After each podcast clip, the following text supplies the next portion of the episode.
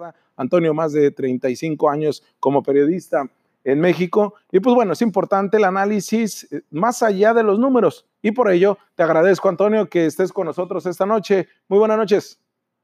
¿Cómo estás, Jorge? Te saludo con mucho gusto desde el Valle de Mexicali, en pleno claustro domiciliario, Jorge.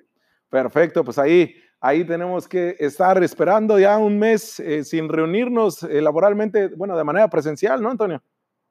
Sí, sí, ya, tiene tiempo, Jorge, pero bueno, yo siguiéndote también este, pues eh, viendo la luz, por supuesto, y iluminándome con eh, los comentarios que, que la gente, el auditorio te hace. Eso es muy grato porque cumple con una función que es la comunicación, no solamente informal, sino comunicar. Eso es muy importante, Jorge, porque se genera un andamiaje diferente en los medios electrónicos.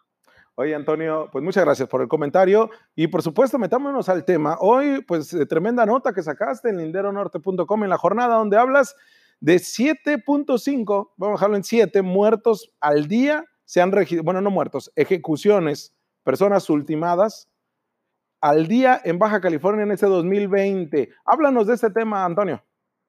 Y como no, Jorge, con mucho gusto y sobre todo eh, hay que explicar que el tema del COVID-19 pues eh, se ha centrado pues en este tipo de, virus, en esta pandemia y se lleva pues, una numeralia cotidiana sobre este tema, pero no quiere decir que eh, no haya más muertes por otras causas, otras enfermedades, pero en este caso, concretamente se centra en lo que son los homicidios dolosos, lo dijiste bien, 7.5 eh, homicidios eh, dolosos en promedio desde el primero de enero hasta el 13 de mayo.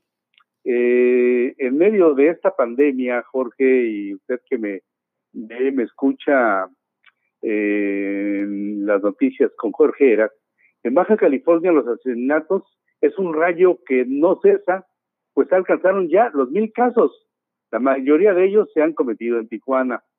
Pero entre la madrugada de este miércoles, las estadísticas de homicidios dolosos llegaron a los cuatro dígitos, de acuerdo a la Fiscalía General del Estado, y también en estos datos se incluyen los feminicidios.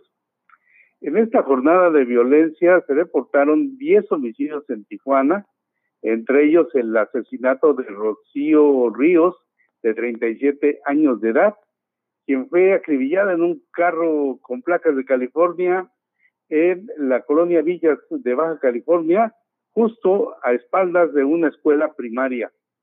El informe forense señala que ella recibió disparos de arma de fuego calibre 9 milímetros en tórax y rostro.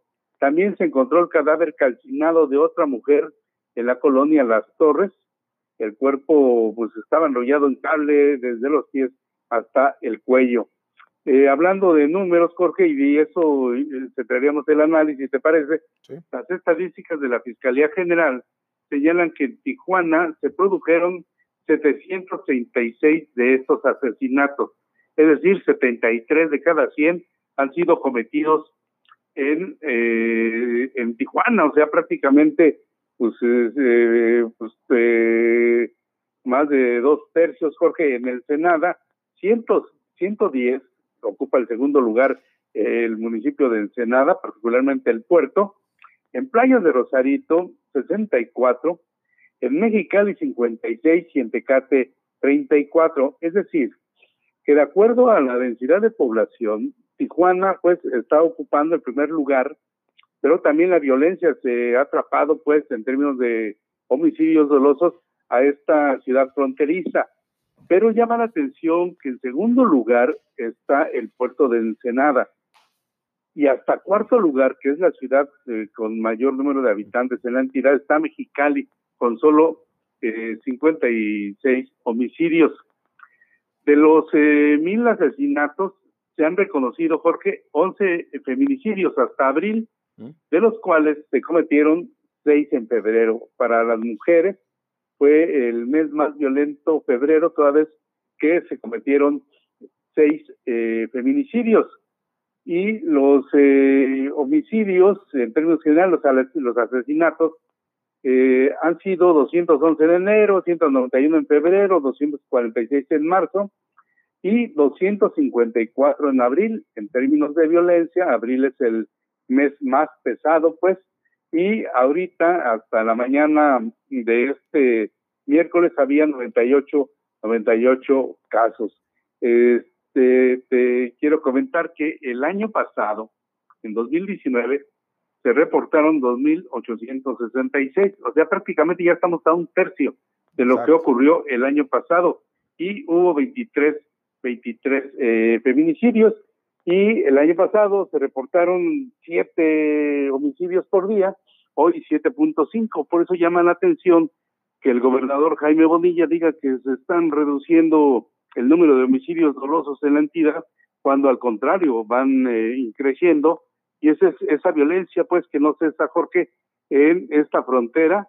Y bueno finalmente donde se ha centrado si es en Tijuana pero también eh, en un municipio como Ensenada que pasa era el tercer o, cuarto lugar en Baja California desde donde se cometían ese tipo de ilícitos Jorge y sí Antonio comentas bien se atrapó la violencia en zona costa porque el primer lugar de, homicidios, nos dices, eh, dos de cada tres que se cometen en Baja California son de Tijuana, pero después le siguen Senada y después Rosarito. Mexicali, pues ocupa este cuarto lugar.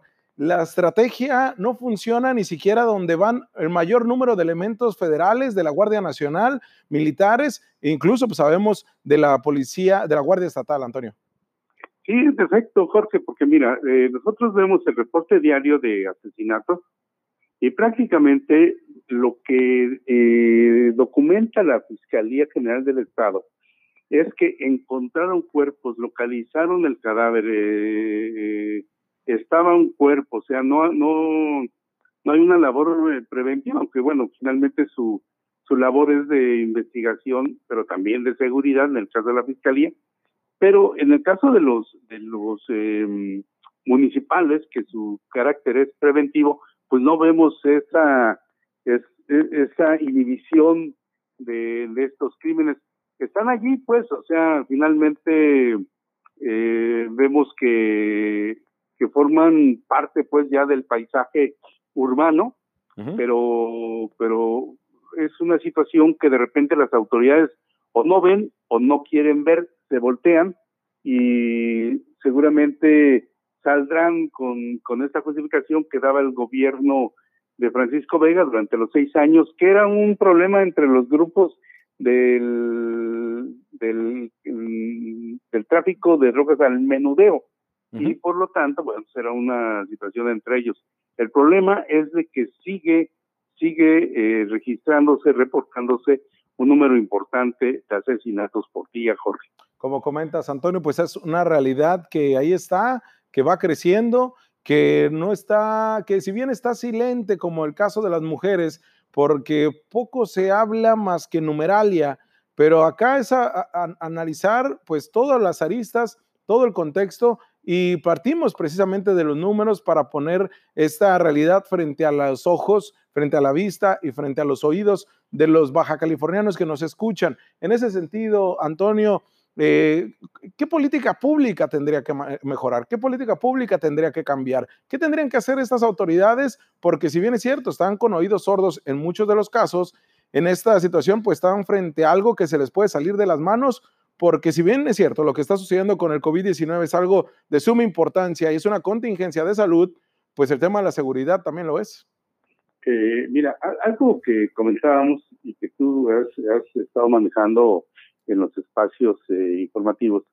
Es, eh, por ejemplo, en el caso de los feminicidios, vemos que hay una, hay una crueldad, o sea, hay, una situación de, que tiene una connotación muy, muy de violencia, pues, en contra de las mujeres. Vimos dos, eh, en ese reporte de 10 asesinatos en Tijuana, vemos que, que, que a una la balacearon en su carro y en un carro que estaba atrás de una escuela, pues, y también vimos a una, un caso de una mujer calcinada. O sea, ¿qué es lo que está pasando? ¿Cuál es este tejido social en la labor de comunitaria? Bueno, pues algo está pasando. Pero lo más grave, Jorge, es que durante mucho tiempo ha habido un mensaje de impunidad.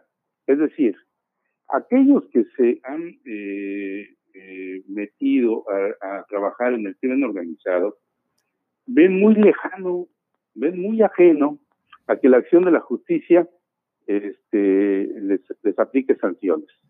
Es decir, es tierra de nadie y por lo tanto, al estar incluso hasta infiltradas las propias corporaciones y al no haber una política pública de prevención, lo que pasa es una es, es, una es un desierto para ellos, pueden hacer absolutamente todo. Si le vas aderezando en este mensaje de impunidad, eh, las desapariciones, Jorge, le vas aderezando lo que es la violencia intrafamiliar, le vas aderezando todos esos ilícitos que se cometen, la violencia sexual, que también es una, es una realidad y que se cometen seis casos eh, por día en Baja California, tenemos que tener problemas graves de seguridad.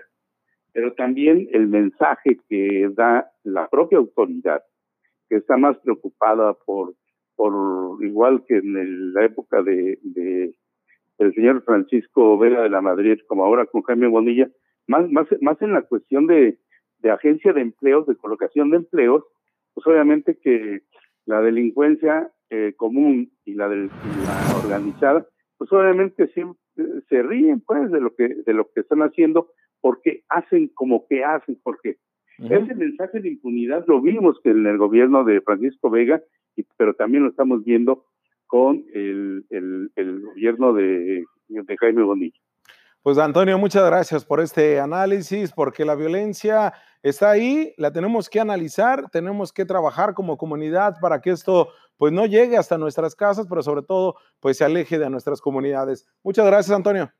Sí, muchas gracias, Jorge, y repetir lo que hemos eh, dicho, o sea, el, el, el, el, triunfo o la derrota de, de, la violencia se empieza en casas, eh, ahí, ahí empezamos. Entonces, todo ese tiempo que hemos estado enclaustrados, pues obviamente no, es una gran invitación para ver qué es lo que estamos haciendo, cuál es el, núcleo familiar que estamos desarrollando, cuáles son los valores que estamos imprimiendo.